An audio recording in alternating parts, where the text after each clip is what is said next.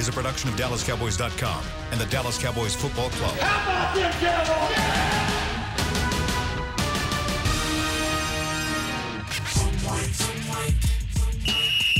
Let's go, baby. Are you ready for a break? Uh, yes, Are you ready for a break? absolutely. Ready for a break? Yeah, and um, so much for that. It's time for The Break on DallasCowboys.com We were on a break. with Nick Eatman, David Helman, Ambar Garcia, and Derek Eagleton. Hello, guys. Welcome to another episode of Stop, Nick. Welcome to another episode of The Break. We are back here in Oxnard, California. How are you guys doing? Great. I'm, aw- awesome. I'm, I'm awesome. I'm so good. All right, guys, buckle in your seatbelt because you're in for a great ride over here, okay? right. The Cowboys had their first preseason game, and it was against the 49ers. Um, you know, these types of scores don't matter. It was 17 9. 49ers won, but that doesn't stop fans to start criticizing and start talking like, man, this season's going to suck. Fire Jason Garrett. He's still here. He's going to be here this whole season. So stay buckled, okay? Sure. All right, let's do it. Damn. yeah. I don't know. I mean, some somebody's gonna get fired. It might not be Jason Garrett. In the middle of the season? Paul I mean, Alexander. an- Happens anything every year. could happen. That's true. NFL. But hey, The NFL is a crazy beast. uh, that is true. But in the meantime, he's here and Yeah. he's expected to be here. There you go. All right. Okay. So let's go around the table and tell me your standout from the game. Nick, get us Uh, started. I've been you know, the guy that I picked that I've been talking about forever had, had a sack in the game. Jalen Jelks. Not that I saw it because I think I was getting something like a snack or something, but uh, come, but I did I did hear about it that he got a sack. Um, that that would be that would be kind of easy because I mean he's just a, a rookie playing well. Let let me let me say I thought Chido played well. I liked the, what Chido did uh, as a starting cornerback. He was really aggressive on the ball, knocking the no, the ball down a little bit. Um, I, I thought you know we hadn't talked a lot about him, which is probably a good thing as a corner. So Chido would be my guy. Dave? Dave. Ah, okay. Just I didn't know which order you wanted to do that. Can I? j- Okay, whatever. I could talk about Chido played great. I thought Jaylon Smith looked awesome. I thought Dak looked really good for, for you know the four plays that we got to see. I don't really care about any of that. Can I just say, it stood out to me how scared I am of the kicker situation for this team. Like that's if I have one takeaway from the game, that's really what I'm dealing with right now because uh, we saw it all last year. We've seen it out here at training camp, and it carried right on over into the preseason game. Brett Maher, three of four, three makes. That's awesome. 35 yard miss. That's terrifying. Uh, so, and and we can get more into it. Like I said, I thought I thought the first team looked awesome. I thought the third team was awful. Everybody knows that if you watched. But man, I I just I don't know I don't know what they're gonna do about this kicker thing. It's kind of scary.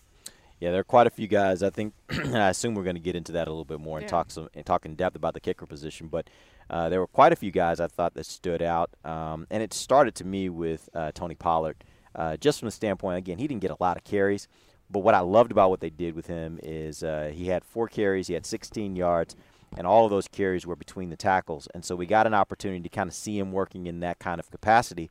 Uh, I don't think that was a, I don't think that was for any other purpose than for the Cowboys to kind of put it out there that you know we might be all right if our 21 doesn't show up. We might still Did be you able to Did you talk to. Jerry Jones after the game? Is Mm, that why no. he is that why he said Tony Pollard is capable of carrying I'm- the whole load? No, I mean like it. The whole thing, like this whole thing from the beginning, it's been very clear that Jerry's out there talking about the running back position, and it's talked about him. And when, he, when they brought in uh, Alfred Morris, they talked a lot about, well, you know, we've been wanting him. Like we were upset that we didn't get him last year. We think he's very capable, right?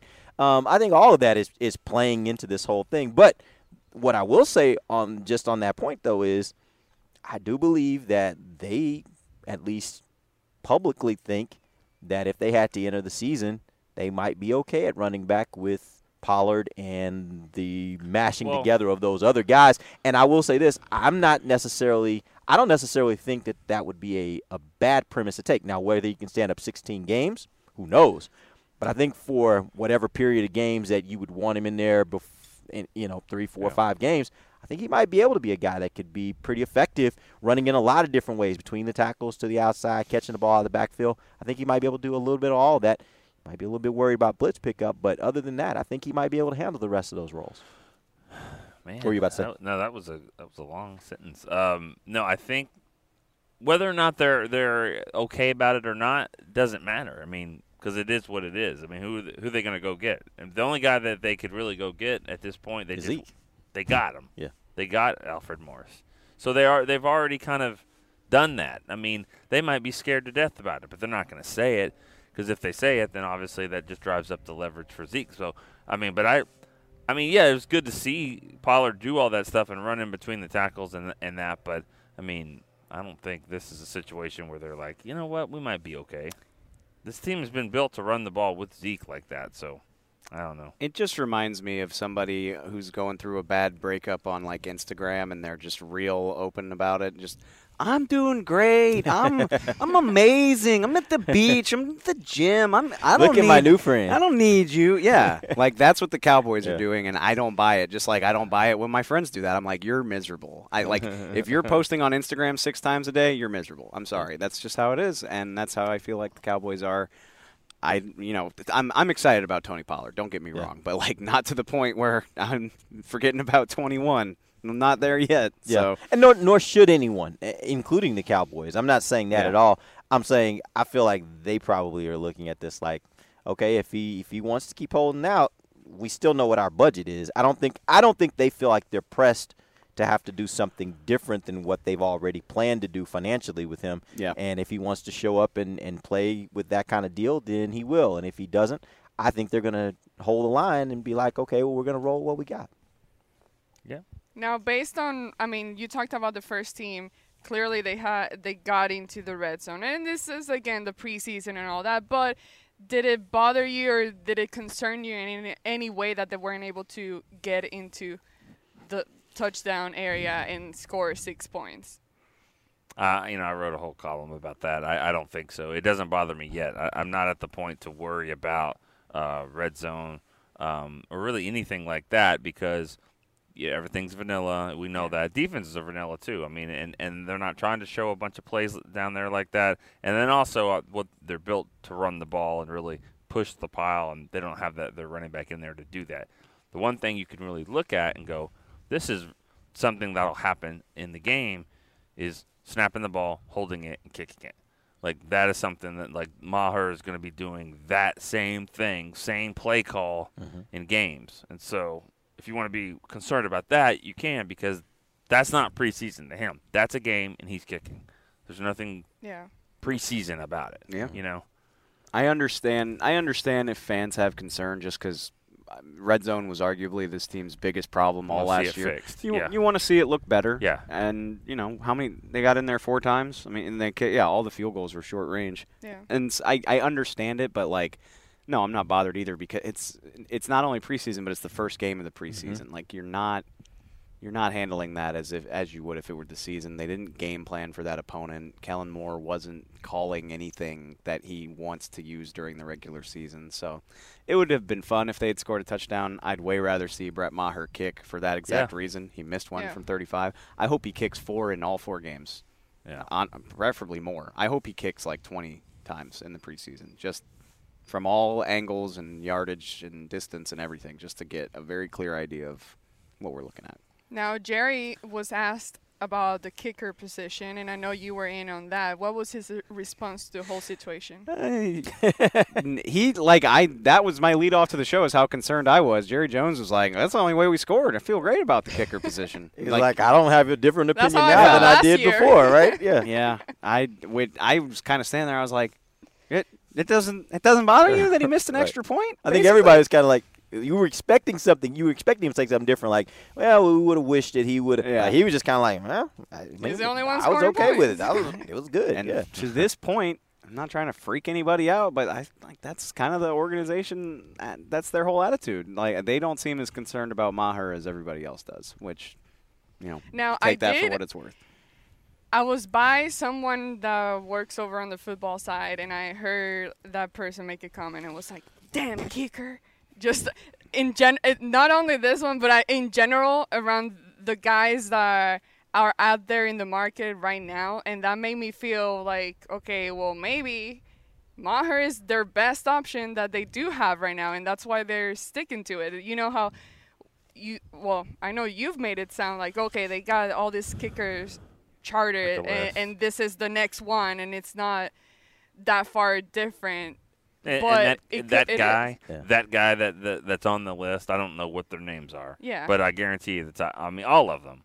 They had their moment where they missed a 31 yarder or a 28 yarder or or something that got them out there. And I mean, I know that's Mickey's favorite line is they're on the street for a reason, but they are. Yeah. But the thing about it is too is is with kickers, it's all about confidence. You know, it's like do you have the confidence? I mean, Nick Folk was a pretty good kicker for a, a lot of years in this league, and the Cowboys had to cut him in 2009 because he just couldn't make kicks right there. He went on and had a career for I don't know eight, nine more years, but right then and there, he just couldn't make kicks. And I'm not saying Maher's at that point, but I mean, if if they have to go get someone else, it'll be someone else that maybe that has you know more confidence, but.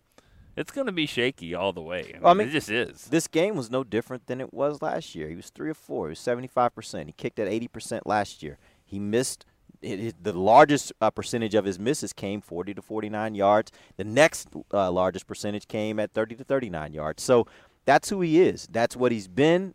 I don't know if that's Yeah. necessarily going to change. And that may be what Jerry's point more was was like, look, guys, this is what we got. Like this is what we have, and and we don't think there's anybody better on the street. You mm-hmm. kind of have to just know that this is what you're dealing with a little bit. You got an 80% kicker, which means mm-hmm. he's going to make a lot, but he's going to miss some, and some of the ones he miss misses probably have you scratching your head a little bit. Mm.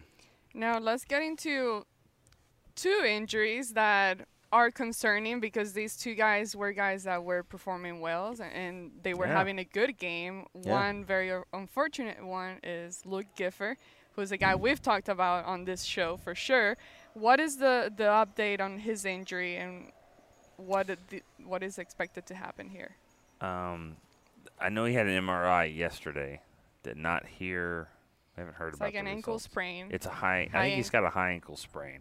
Um, the, A pretty bad one. The fear was a dislocation, you know, right off the bat, and and I was down on the field. I just remember looking at all of the doctors and trainers that kind of ran there, thought thinking, okay, this was this looks pretty bad, and, and it, it is actually. You know, I mean, a high even it's a high ankle sprain. Those are those are tough. I mean, those Yeah. are oof, those are can be four to six weeks, if not more. Um, so we'll, we'll see about that. Um, he's going to be here, though. I mean, he's he's on the team, Yeah. I, or he's on the team, or on injured reserve, or something. I, I Yeah. think he's done enough to be like, this is somebody we can work with here. He, That- he made a play, right, interception before. The nature of the injury raises an interesting question, though, because he's not done for the year, but he won't be taking part in the rest of training camp. So, what do you do with him? Yeah. Do you put him on injured reserve right now, which ends his season? Like, if you put a guy on injured reserve during camp, he is it's Cedric Wilson all over again. He's done for the year, can't come back.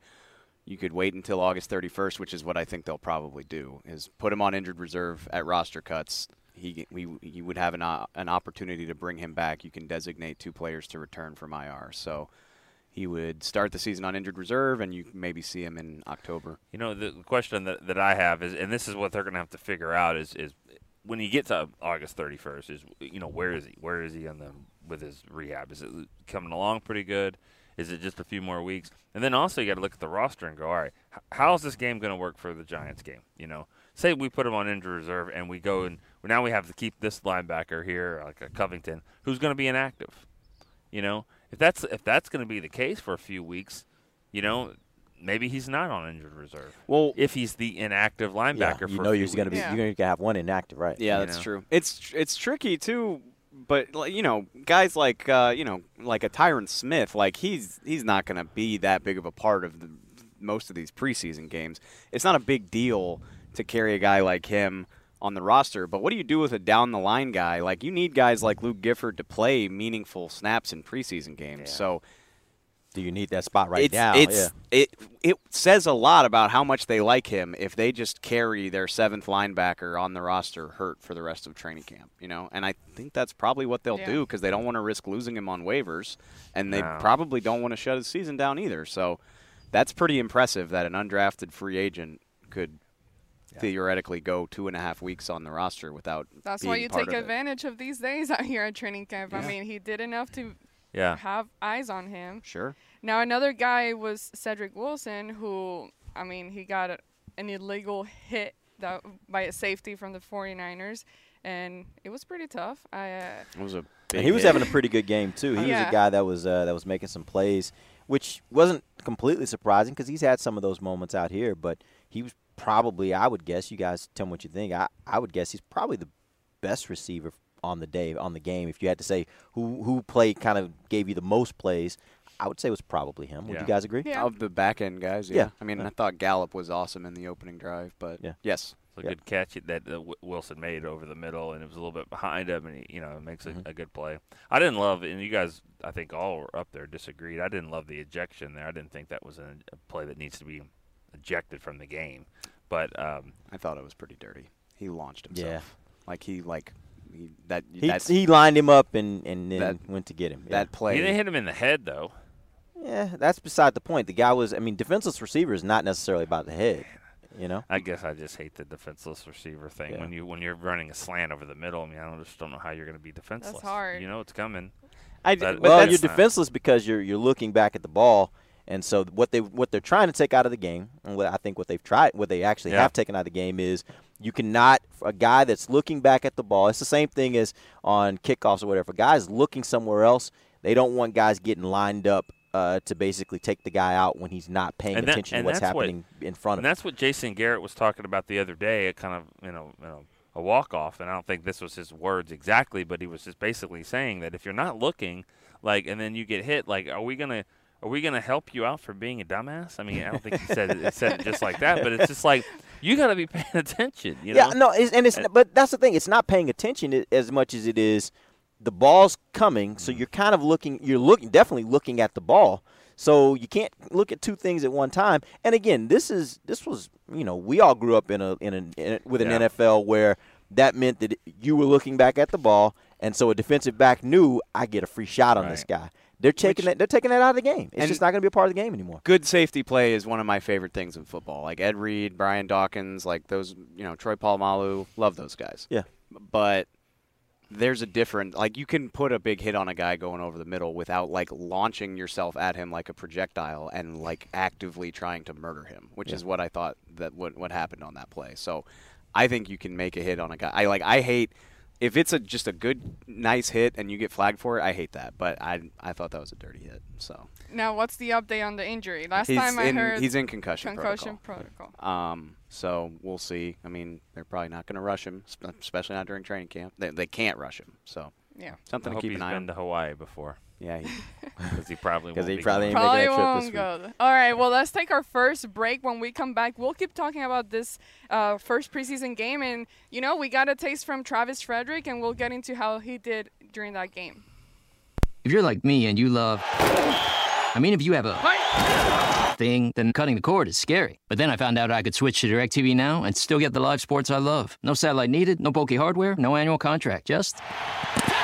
Get the live sports you love. Try DirecTV Now for $10 a month for three months. Visit DirecTVNow.com. DirecTV Now. More for your thing. That's our thing. Use code REALDEAL. Limited time. Price for a little, little package. After three months, renews monthly at full price. Currently minimum $40 unless canceled. Prices may change. New subscribers only. Cancel anytime. Content varies by package and may be limited. Restrictions apply. You want the most interesting, up to the minute Dallas Cowboys news straight from the star in Frisco? How about exclusive and on command? That's right, news and nuggets you can't find anywhere else. With our exclusive Cowboys content on Alexa, you can have all the answers secrets, stories, and more. What's Stephen Jones thinking during a game? What's Joe Looney's favorite pregame meal? We take your questions to Cowboys players and coaches, and you can hear the answers directly back to you. Just say, Alexa, open Dallas Cowboys. Star Sports Tours is the only official fan travel partner of the Dallas Cowboys, offering exclusive game weekend travel packages with sideline access and photo ops with current players, alumni, and cheerleaders. That's not all, though. You'll get to talk X's and O's with Senior Director of Player Personnel Will McClay, and of course with yours truly, me, Bryan Broaddus. You can trust the official fan travel partner of the Dallas Cowboys, and with us, you'll travel like a pro. Visit cowboystravel.com to book your travel package today. While a player can look good on paper, it's when he's out on the field that you really find out what he's made of. That's why the Cowboys rely on more than just stats and scouting reports when building their team. When picking a tractor, it's why you should rely on more than just specs and features. You've got to take it out and put it to the test. The Cowboys did when they named John Deere their official tractor. Experience one for yourself. Visit myjohndeerdealer.com slash football. Back to the break. Welcome back. All right, so let's just dive right into it. Travis Frederick, we did see him at center during uh, with the first team. Did you guys get a chance to look at him and evaluate and get a little taste of where he's at at this point?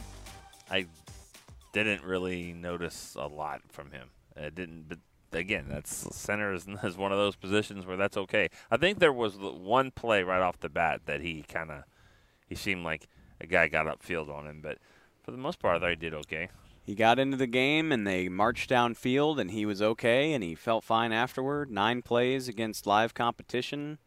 On to the next one. And I knew he would be out there too. I, I thought for sure he would. Yeah. You were asking us I some just- questions after the game, and I was standing there when when you did the interview.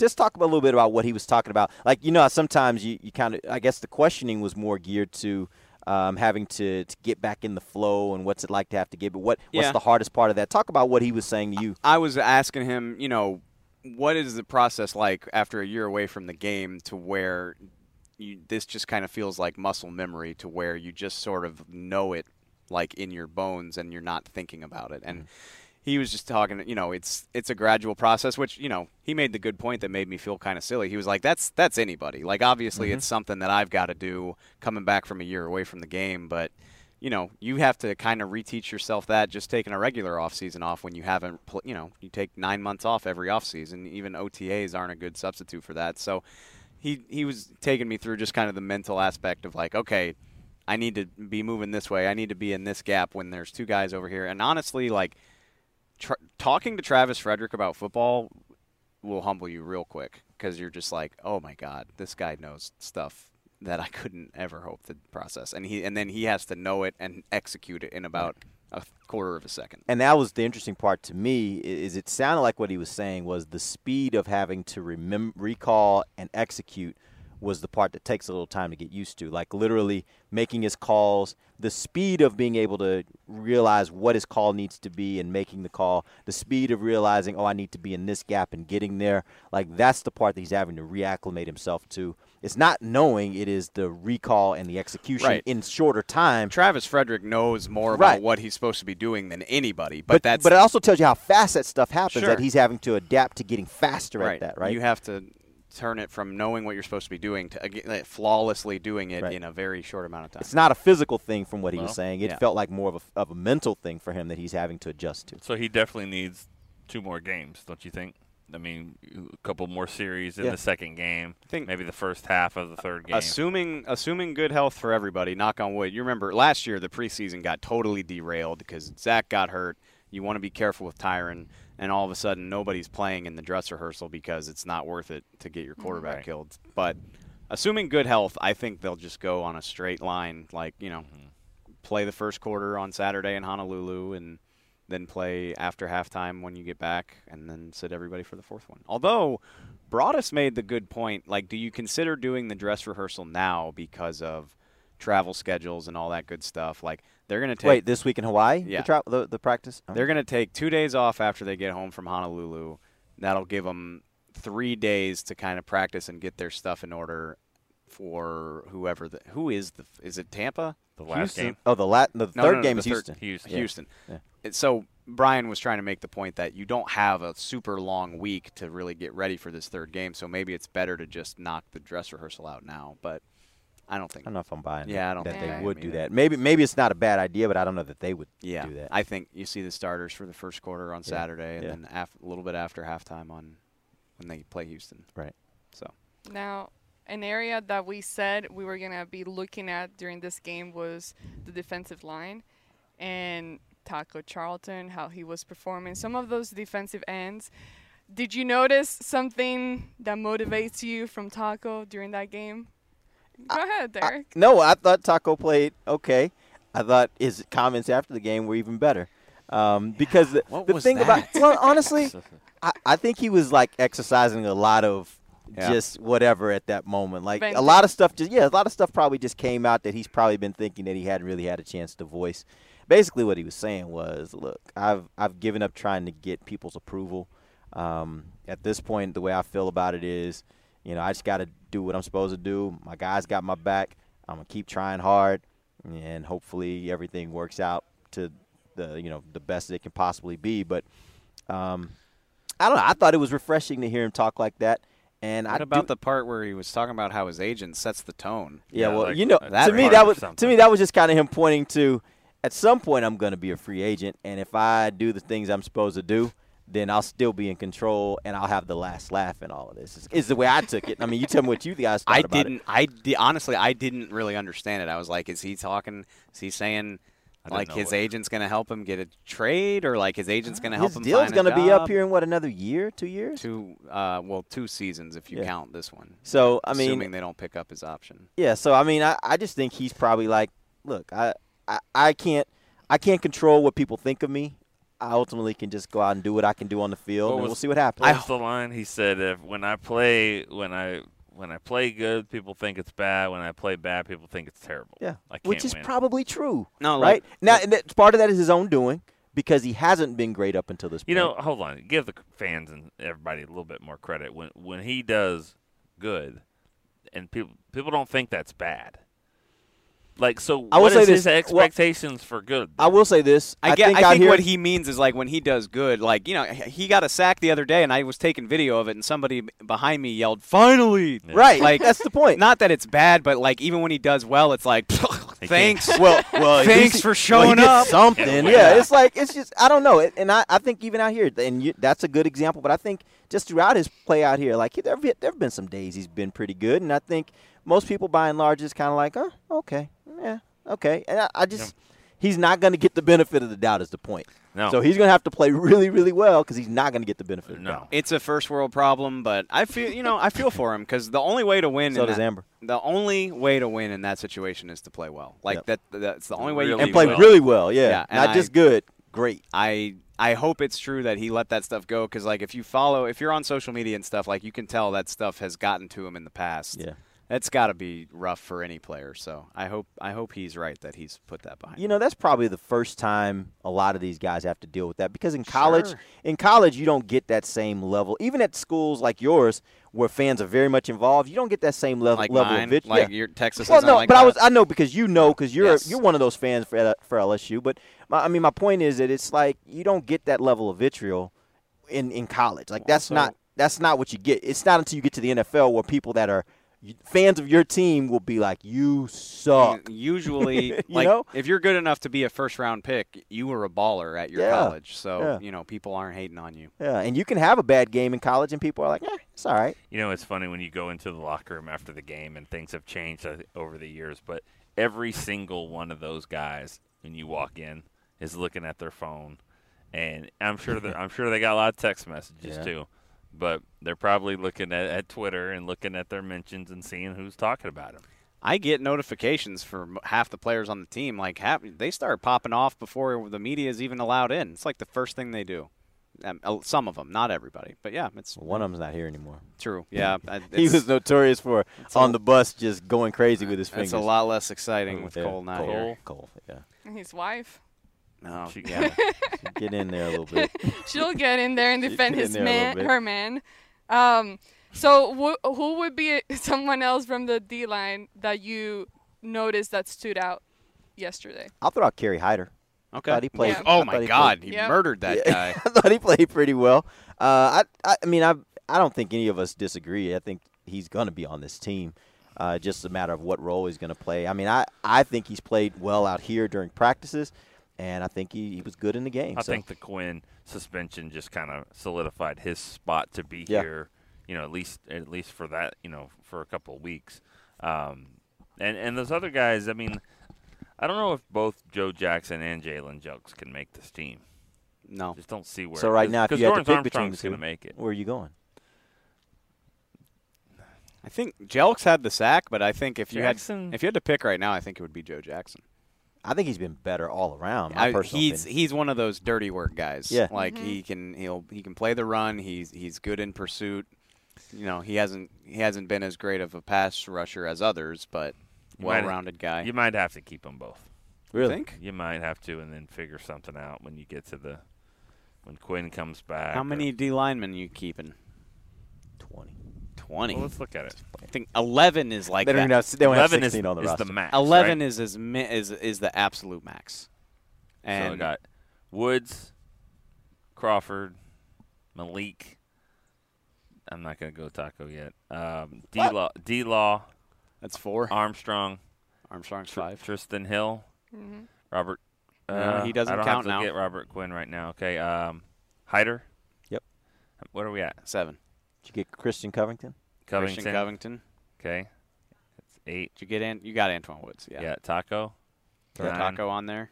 And You then, did? Did you say Hyder? No. Yeah, he yeah, did. I did Hyder. So here, here it is. I got nine guys, Mhm. and I've got three di- three players for two spots. If we go with eleven, and those three players, I think right now would be Joe Jackson, Daniel Wise, Jalen Jelks. I'm glad you mentioned Wise because that's who Yeah. I was going to bring up next. Which I don't want to just completely rip off Bryan's notebook. You should go read it on the website if you haven't. But um, he he was raving about Daniel Wise and Ricky Walker too, for that matter. Ricky who Walker. Ricky Walker is, you know, no offense to him, he is probably like the most forgotten man at this camp. Like he's the, he's the last Yeah. in line on the most loaded position.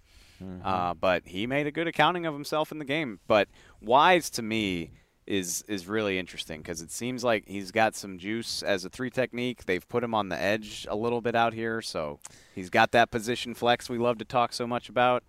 I thought he played well. So- Somebody, some yeah, something, but something. You know, got three more games. Something Sure. probably going to happen and shake Well, out. I mean, we. I mean, we, it couldn't have played out any more perfectly than it did with the receivers. Like Jon'Vea all day, and then he he had a terrible game. Like, and you know, it was Lance Lenoir all over again. He had two drops. He did rebound. He he had some nice catches Had a nice the toe fact. tap. But you know, we go into the game like, man, how are they gonna? There, there's so many amazing receivers, Yeah.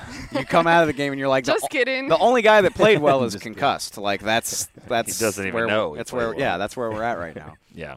We, So- we say all this stuff, and they're going to claim a guy that gets cut, and they'll, they'll have him Right. as the fifth or sixth receiver. But that's also the thing. Like you start getting to those other guys, and like we talked about earlier, like every team has one or two of those guys in their camp that they're like, I don't know how it, they got to keep this guy. You don't want to expose him, and Yeah. everybody's got one of those young guys that's kind of flashing a little bit. I will It is say what it is. though, I do wonder. Like every year, there's a receiver, and everybody's always concerned that he won't make it to the practice squad, and he does. But if you if you if you're flashing something as a pass rusher, I do think that's different. I Like, agree with you. you. don't want to expose those Right, it's the guys. receivers I'm talking about. Yeah, and yeah, when yeah. I say every team has one of them, at the receiver position, I think every team has one or Yes. two guys at camp that's like flashing. Every single team every- has a receiver and a running back that they're like. I don't know oh how you get oh him to. God. Yeah. Yeah. Yeah. But if Daniel Wise or Ricky Walker or Joe Jackson or Jalen Jelks, like if those guys keep this up, and you really feel that type of way about them, it's not worth the risk to expose them to the waiver wire. Yep. Now let's go ahead and, and tap into the whole safety position, which is a position we on this show are known to talk about for several years. Now with the guys that Kris Richard has been training and coaching, who would be a guy that kind of stood out to you in that regard? Safety. Yeah, safety. I Don, mean, Donovan Wilson with the Mm-hmm. pick. It's the obvious one. Yeah. Aside from him, anybody else? You know, who's 23? What's um, Darian Darian Thompson. Thompson. Darian Thompson and C.J. Goodwin. You know, those guys are interesting just because you know that their special teams play is what's what's keeping them kind of around or keeping them on the forefront, I guess. Could that affect a guy like Kavon Frazier? I think so. I, I you know, I don't really know. He had a rough Kavon couple plays there in a in a row Yeah. where he kind of got trucked a little bit, and one of them was a touchdown. Um, And I don't know about Iloka too. I mean, I wouldn't know if you had if you had to pick it right now though. You got to have a backup safety. Yeah. That's with some experience. That's an actual do you, safety. do you want Frazier? I think if if He's if a K- good special teams guy too. if Kavon makes this team, and I want him to, it will be because he's a special teams ace core guy. Like Yeah. You're, I don't think you're keeping him with the expectation that he's gonna do a lot at safety for you. Yep. He's been declining, and it's like, to me, he has started fading away a little bit. He he he's not doing much as he used to, and then again, he I guess last year he was hurt, right? Like here and there, he was always with a little something. And earlier this camp, didn't he have? Yeah, he came in. He again? got he had a knee procedure in the spring that he Yeah. was coming off of. But I mean, he's he's out there. He's practicing. He, just- is, he is, but it's just I don't know. It, it no, you don't notice him as much. Well, he's at that point in his career, in my opinion, where he's got to be clearly better than the younger guy. Yeah. Because it's at that point where it's like, okay, well, we can kind of keep getting what we're getting from him, or we Yeah. can go with a younger guy that can give us the similar production. But and so that that's what makes it harder for him as he keeps getting older. It makes it harder for him just to be that guy. He's got to take that next step. you I will say, uh, you know, again, this coaching staff loves veterans who know what they're doing, though. You know, I mean, if, if Keith O'Quinn feels like he can play all the teams and get his assignments right, and if he needs to, he can do some stuff on defense, that might be valuable to them. And, you know, every team's got a, every team has a safety on the roster who, like, well, if he learns how to cover, we could have something here. So, but they have other guys that are core special teams guys. Yeah. I mean, they know Heath is a good special teams player. Olo- Olawale is a good special. Like they got other guys here that are good special teams players. Um, so I don't know that that he's like no. their ace special No. tean guy, It- right? It, would not surprise me if the roster crunch catches up with him, which would bum me out because I love him to death. It's a great guy. I Yeah. just I, I I know that as you get older in the NFL, that's it's a Yeah. young man's game. If you're not providing something significantly Let's better than the younger guy, Take you a stop to con- take a moment to consider you're calling a 25 or 6 year old old. old. Absolutely, Yeah. that's the nature of the Yeah, I- NFL. I, know. How does that make you feel? Nah, it's different. Really, for we had to go there. I'm there. just huh? asking. Different for us. Uh, I See, still feel I'm good. I'm being nice now. I don't just Oh, I say it. I, I ask a question now. I'm like, how do you feel about that? Ah, I like I'm that strategy. in yeah. How do you? I like that strategy. make you Real, feel? which this is, I guess this is my fault because I started the show off by whining about the kicker, which I don't regret, but it's it seems harsh that we've gone this far into the show and nobody brought up Blake Jarwin. Actually, I He wanted to played bring him up as a guy that played well. He played really well. He really and did. I still, I really like him. I stand by my belief that he's going to have to work really hard to take snaps away from Jason Witten. I just, I got to see that to believe it. Yeah. But he looked nice, and he looks like a guy who could be really valuable in a scheme where the offensive coordinator knows how to use him. The more I've thought about it, though, I don't know that he has to take him away from him because I think one thing I know about this team, they love There's they love two tight ends. plenty Like, of they 12 love tight personnel. ends. So he's going to get on the field a lot. And I, I'm what I'll be interested to see is sometimes when they're in 12 personnel, they'll keep one tight end back to, to extra to have an extra blocker. I wonder how that transition works. Like, does it end up being stay. that Jason's Jason, now staying a little bit more and Blake's going out? Like, let's keep an eye on that because that'll be something that'll that'll be a tell. You won't see it in the number of snaps, but you will see it in the number of times that Blake's going out versus Witten going out. I saw the, you know, he it was a really first it was a really nice play action, which yay, play action. That's exciting. Um he he ran a crossing route and got behind the linebackers and it was a nice pickup, but the play that actually got me really excited was not even a catch. Um he went down the seam and Cooper Rush missed him. I think they might have drawn a flag. Cooper Rush missed him down the seam, but he was there and he made a nice effort to get try to get it. And I was like, yes, send the athletic tight end 15 to 20 yards down the field. That's what we need to be doing. Uh, so that it was exciting just to see that, and I think he's capable of making plays like that. He did it in the Giants game last year. I'm I'm intrigued. I'm very intrigued by Mr. Jarwin. Let's go ahead and take our final break. When we come back, we need to dive into the backup quarterback position. Cooper Rush Do we? or Mike White? We kind yeah, Okay, we all kind of all do. right, we kind of do. While a player can look good on paper, it's when he's out on the field that you really find out what he's made of. That's why the Cowboys rely on more than just stats and scouting reports when building their team. When picking a tractor, it's why you should rely on more than just specs and features. You've got to take it out and put it to the test. The Cowboys did when they named John Deere their official tractor. Experience one for yourself. Visit myjohndeerdealer.com slash football. It's time for Tailgate with the Otterbox Boys. Otterbox, the makers of those crazy protective phone cases? The one and only, they're also wild about protecting parking lot parties from sad drinks. It's why they made elevation tumblers. Rumor around the crock pot is they're made from stainless steel with a copper lining to keep temps hot or cold. True, they even come in seven different sizes, up to 64 ounce, the growler. Hmm, I like how Otterbox drinks. I mean, thanks. And that's been tailgating with the Otterbox Boys. Check out all the colors and sizes of their elevation tumblers at otterbox.com. Want to use what the pros use? How about the official men's skincare brand of the Dallas Cowboys, Jack Black? Right now, you can get the Jack Black Playmaker, a curated collection of Cowboys locker room favorites for just 10 bucks with free shipping. The Playmaker includes four Jack Black skincare favorites, plus a full-sized Intense Therapy lip balm and a Cowboys can cooler. Go to getjackblack.com slash cowboys and use the code word cowboys. The Jack Black Playmaker, 10 bucks, free shipping. Star Sports Tours is the only official fan travel partner of the Dallas Cowboys, offering exclusive game weekend travel packages with sideline access and photo ops with current players, alumni, and cheerleaders. That's not all, though. You'll get to talk X's and O's with Senior Director of Player Personnel Will McClay, and of course, with yours truly, me, Bryan Broaddus. You can trust the official fan travel partner of the Dallas Cowboys, and with us, you'll travel like a pro. Visit cowboystravel.com to book your travel package today. A man's Stetson doesn't just protect him from life's elements, it projects an unstoppable and legendary spirit, just like the men wearing silver and navy on the field every Sunday. Since 1865, Stetson hats are American made with pride right here in Texas. They are still the official crown of all self respecting cowboys. And Stetson is proud to be on the field with America's team. Find Stetson hats in the Pro Shop or at stetson.com today. Back to the break. Welcome back. This is the final segment of the break. And unfortunately for Dave, we do have to talk about these backup quarterbacks. Mm. Cooper Rush, Mike White both got a pretty decent amount of plays in the game.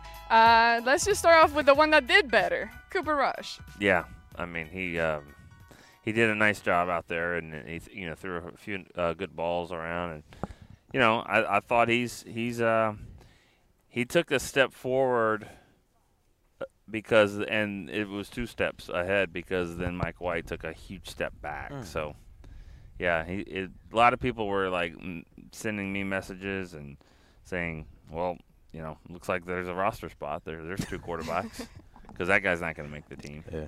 I tried to I tried to help Mike out because from, from well from Walk? from my perspective, like open. I was sitting there, I was like, this guy doesn't have any time. Like he's getting killed. He's with the third team. Blah blah blah. It to me, you know, I'm not I'm not a guru. It, it didn't it didn't look like he had a lot to work with. So I go to Bryan. I was like, you watched it back, like. Yeah, I was like, like he didn't have time, right? He was like, "Oh no, Dave! Like he he had all the time he needed. Like he he he won't throw the ball." I'm like, "Well, crap. All right, I don't have You a know, leg it takes stand a on, lot for, for Bryan to be like, man, I was wrong about that guy. right. That was the guy, Mi- Bryan if liked you, wa- Mike if you want to hear somebody just go off on themselves, like nobody hates Bryan more than he hates himself when it comes to evaluating quarterbacks. Like Joey Harrington was his guy. That didn't Yeah. work out. He had a third round grade on Mike White, which he's we're not burying the guy yet, but not a great start Don't to bring the up the. Memphis But I- but I think- quarterback either. Oh, Paxton Lynch. Yeah, Yeah, that was his I was wrong favorite. about that he guy. liked him more than Wentz and Goff. And even when you talk about the fumble, like that's still on the quarterback. If he's going to Sure. step up, Oh, which- yeah. In that instance, I didn't think he necessarily needed to step up when he did. But even if he felt like he needed to, um, he's still got to protect the ball. That's his responsibility to protect the ball when he's having to go through the line, and and he didn't. And so that, regardless of what you think about whether he held the ball or should have got rid of it or had time or whatever, you still got a responsibility as a quarterback. Hold on to the ball, and he didn't. Did you feel better? Do you feel better about Cooper Rush than you did on Saturday afternoon? Actually, I do. I think I do too. Actually, I do, and I'm I'm interested to see. I'd like to see, you know, I'd really like to see is I'd like to see him work with the ones in a preseason game for Yeah. a little bit, just to see uh, what would he do if he were in a game and Dak goes down and he's got to he's got to play. I want to see what he looks like behind that line with those weapons. Can he still move him down the field? Because that's really what the job is. Is if the quarterback goes down, can you fill in?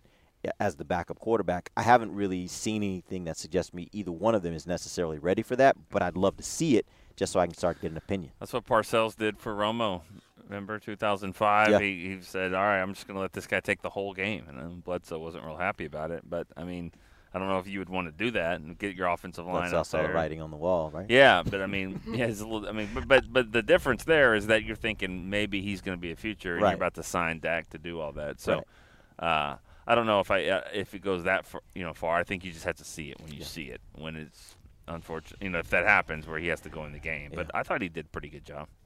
This is the question I've been asking myself, and my goal for the week is to ask it to an important person off off the record. Now, like, I'm sorry, more important than you. Like, you know, VPs type of importance, like that type of stuff. But at what point there's like a there's a line here. At what point do, are your backup quarterbacks so bad that a guy that has no familiarity with your scheme or anything is better? You know what I mean? Because when it comes when you're when it comes down to it, they're gonna say. Cooper Rush or or Mike White, whatever. This guy's been here for two years. He knows the offense. He knows Kellen. He knows Dak. He does this. He does that. He knows our calls. He knows our plays. Mm-hmm. So he's better. Like he might not be better, but it's n- a negligible difference. So how much better does somebody else's guy have to be to where you're like, I don't care that he doesn't know anything about this team, get him in here. And I don't know the answer to that. Like I have my doubts that a quarterback that will be made available at roster cuts is going to be that much of an improvement. I think because if he is, then he wouldn't be available. Right. I think it comes down to uh, he has to come in and play. So I think the question of that is when that guy actually needs to come play. So are you going to just bring a guy in to be a backup quarterback? I don't know. But if he, if you have, I think if Dak were to get hurt, I think that you then that's when you would say, all right, this guy's going to come in here and play. We got to get him ready. Maybe Cooper Rush plays. But at, at some point, you have to. I think that's that's kind of been the mantra the last year, maybe two. But I think at some point you got to get to a point where you're like, okay, we have a backup quarterback for a reason, and if he's here, then he is that person that's going to play. It's not going to be a well, he's our guy that we're kind of getting Huh. ready for that day. It happens. But but at what point is he like ready to be your backup? well, your head coach that's here has actually lived it. So Right. he was the backup quarterback until Troy got, really got hurt, and then all of a sudden they they had to go get someone else. If Dak gets hurt, it's going to be 2015 all over again. Like they'll do a they'll do a trade for somebody, or they'll convince Josh McCown to come out of retirement. They'll pay him a nice salary But or that something. just to me that begs the question. Then is he really a backup quarterback? Like, well, No. what? do he's, He's not a, a- backup quarterback. Okay, He's- question. He's, a. I mean, he is because he can do that stuff and he helps you practice and stuff. But like, I don't believe either one of these guys would be their answer if they needed him for a long time. You But he- mentioned But I mean, what are you what are you going to do? Get like Romo. Uh, all Well, uh, get get the guy that would be in get the guy that you think actually is going to be your backup be quarterback because if it comes down to it, I want that guy here as much time as possible. Who is that? You're you're saying he's going to magically be available at the time that I'm- Dak would what go I'm down. trying to tell you in nice terms is that mm-hmm. they're screwed if the starter gets hurt. But Right. they will if it comes down to it, they will do something desperate to help themselves because like they don't need Josh McCown here right now. But if they don't have a quarterback, they will and they'll say, "We'll give you 10 million dollars to come try to bail I us guess out." that's my point. Is so if if you think that's the case, then get him here now. Is my opinion. Why wouldn't you just mm, Why get him would now? because you don't need him right You now. don't need him right now. Okay. I, is it good? No, but like it's there's He'll only be, be he'll be better if he's been here and he has to play than if you bring him in off the street and he's got to play. You're not gonna give a guy like that that kind of money just in case. Like not. I mean, like There are teams that pay their backup quarterback. yeah, but that's a long-term plan, and you could make the argument they should have a better option, and they probably will next year. Like next year, unless something crazy happens and Mike White becomes the savior, or Cooper Rush for that matter. So you guys don't think you do you guys think that Cooper Rush has the ability to get there? Like, do you think his trajectory will get him to the point where he is legitimately your backup, and you feel like he is the guy that's going to lead you in the event your starter goes down? No, not really. But because That's why I'm saying. Then you're just spinning your wheels. What's the point? We're not. They're they're not spinning the wheels. Like they they don't have a way to upgrade that position right now, short of like doing something crazy. You know what I mean? Like you could try to draft another one next year or sign an undrafted free agent next year. Hmm. Like I don't I don't know what you do about it right now, and that's kind of my point. I mean, they did. They, they drafted a quarterback in the fifth round that they thought was a, was a good quarterback. That th- thought at this point he should definitely be better than Cooper Rush, and it hasn't happened. Yep. Yeah. So and it didn't work. There's there's not a whole lot you can do about it right now. I mean, Like some quarterbacks will become available when camp is over, but again, like will they be drastic upgrades? I guess it would be interesting. Maybe they'll do a Kellen Moore type of thing. You know, Kellen Moore got here on the practice squad, if you'll remember. He was Linehan's guy. Like maybe Kellen Moore likes somebody, and they'll bring in a guy like, hey, maybe we can work with this guy and see But- what he's got. It's not out of the realm no, of possibility. No one's going to ever think Cooper Rush can do it until he has to do it. I Right. mean, you're just not going to ever think that way. I don't think so. You got none of you guys think think that way. But if he were to get hurt and he they're down by seven to the Eagles, and he goes and drives them down and wins the game, and then in overtime he goes and they win the game. we're going to be thinking completely different about this guy. Dak Prescott. Dak Prescott. He's an exact So, example. Because we all thought they were crazy when they said we're just going to roll with him. It's like, really? You yeah. going to do that? And- Jameill Showers is better than this guy. You're just Yeah. going to roll with him? Yeah. Okay. I mean, everybody was saying go out and get somebody off the street. Do not roll, and he they went with it, and it worked. So, So, yeah. Uh, uh, that's just what it's going to take. But maybe that just doesn't happen. Maybe Dak just plays. I mean, Dak's I, Dak's built like a tank. He Knock can do on anything. wood, but He can throw. He can run. He can catch. He did As catch. Yeah, he did catch. I was gonna say this. This isn't necessarily about the quarterback, but it's just something I've been mulling over since Saturday night. I haven't run numbers on it, but just anecdotally, having watched all of their preseason games for five years, like when you get into the second half of these games, and it's just backups playing street ball with each other, basically, like why? It just seems like the Cowboys are always like overmatched. like it seriously looked like they get their butts kicked. By the time the third teams were in there, it was like you did. It, it felt like that. It happens all the time. Like it happened last year. Like it, it is a normal thing for the Cowboys to not score touchdowns in the preseason. Like that's just a thing that happens. I feel like, and I I wonder why. Like, is the other team tr- scheming? Like, are they trying harder at scheming? And the Cowboys are kind of like, we just kind of want to see them in a natural environment because that's what Garrett always says. He just kind of wants to roll the ball out there. Maybe the other team is trying harder to scheme stuff up because we sit here all the time and talk about how deep this roster is. Well, it doesn't look very deep when the hmm. third stringers are just getting bullied. And What- that's it looked like the third team offense their first first down that wasn't a penalty came on that it was the final drive where they tried to go tie the game. Like that's when they got their first first down of the half. Were they trying to tie the game? Or we weren't tried sure. to air quotes tie the game. We I were- think they we- would have I think they would have kicked the extra point. if That would have been so awesome. that's that is peak preseason. You're like, well, we'd rather see our kicker try an extra point than tie this game. He would be crucified with any decision that he Mhm. went. He'd be Jason if he would have tried to tie the game in overtime. You'd have to force overtime for preseason. But if he also just kicked it and said, and how many people would say, "You don't even care about winning"? This guy just just The- gave up a chance. The vast majority of intelligent fans would say, "Good, get Maher some work kicking extra Okay, points." and get the heck out of there. There are plenty of stupids, of course. There are plenty of stupids who would be like, "You play to win the game." Ugh. Like the number of tweets I got on Saturday night that was like, "I know it's preseason, but I want to win." Damn it! I'm like, No. what, "How are you? No. how do you Matter. still feel it this ends, way?" It ends with but. You know, It- I no, know yeah, it's preseason. but Okay, that's no, it. Stop. I know it's Preseason. preseason. Well, I will say this about the offensive line in particular. Like they had some guys out there playing into the fourth quarter that were Yeah. guys that might be starting for this team uh, due to you know injuries or Yeah. whatever. Like there are some guys out there that played that have started for this team in the past. Um, and I, you know, particularly Xavier, Xavier Su'a-Filo, uh, he had some he had some tough moments out there in the, in Yeah. the fourth quarter. Yeah. I personally was wondering whether he was you know really physically ready to play a full game. Like he basically played a full game out there. Um, but it, so if you're just talking about just talent level, there was Cowboys had talent level out there. They just for whatever reason in the fourth quarter looked like they were getting it I beat just up a little bit. for what for whatever reason in the fourth quarter of these preseason games, it often looks like the Cowboys are not playing football. Yeah. On offense specifically, like the defense, you know, I expect I expect growing pains from rookie DBs and stuff like that, but the off I'm just like what's but is going it, on? is it here? also maybe the coordinator? And uh, every team does this, so it's not like the Cowboys are different.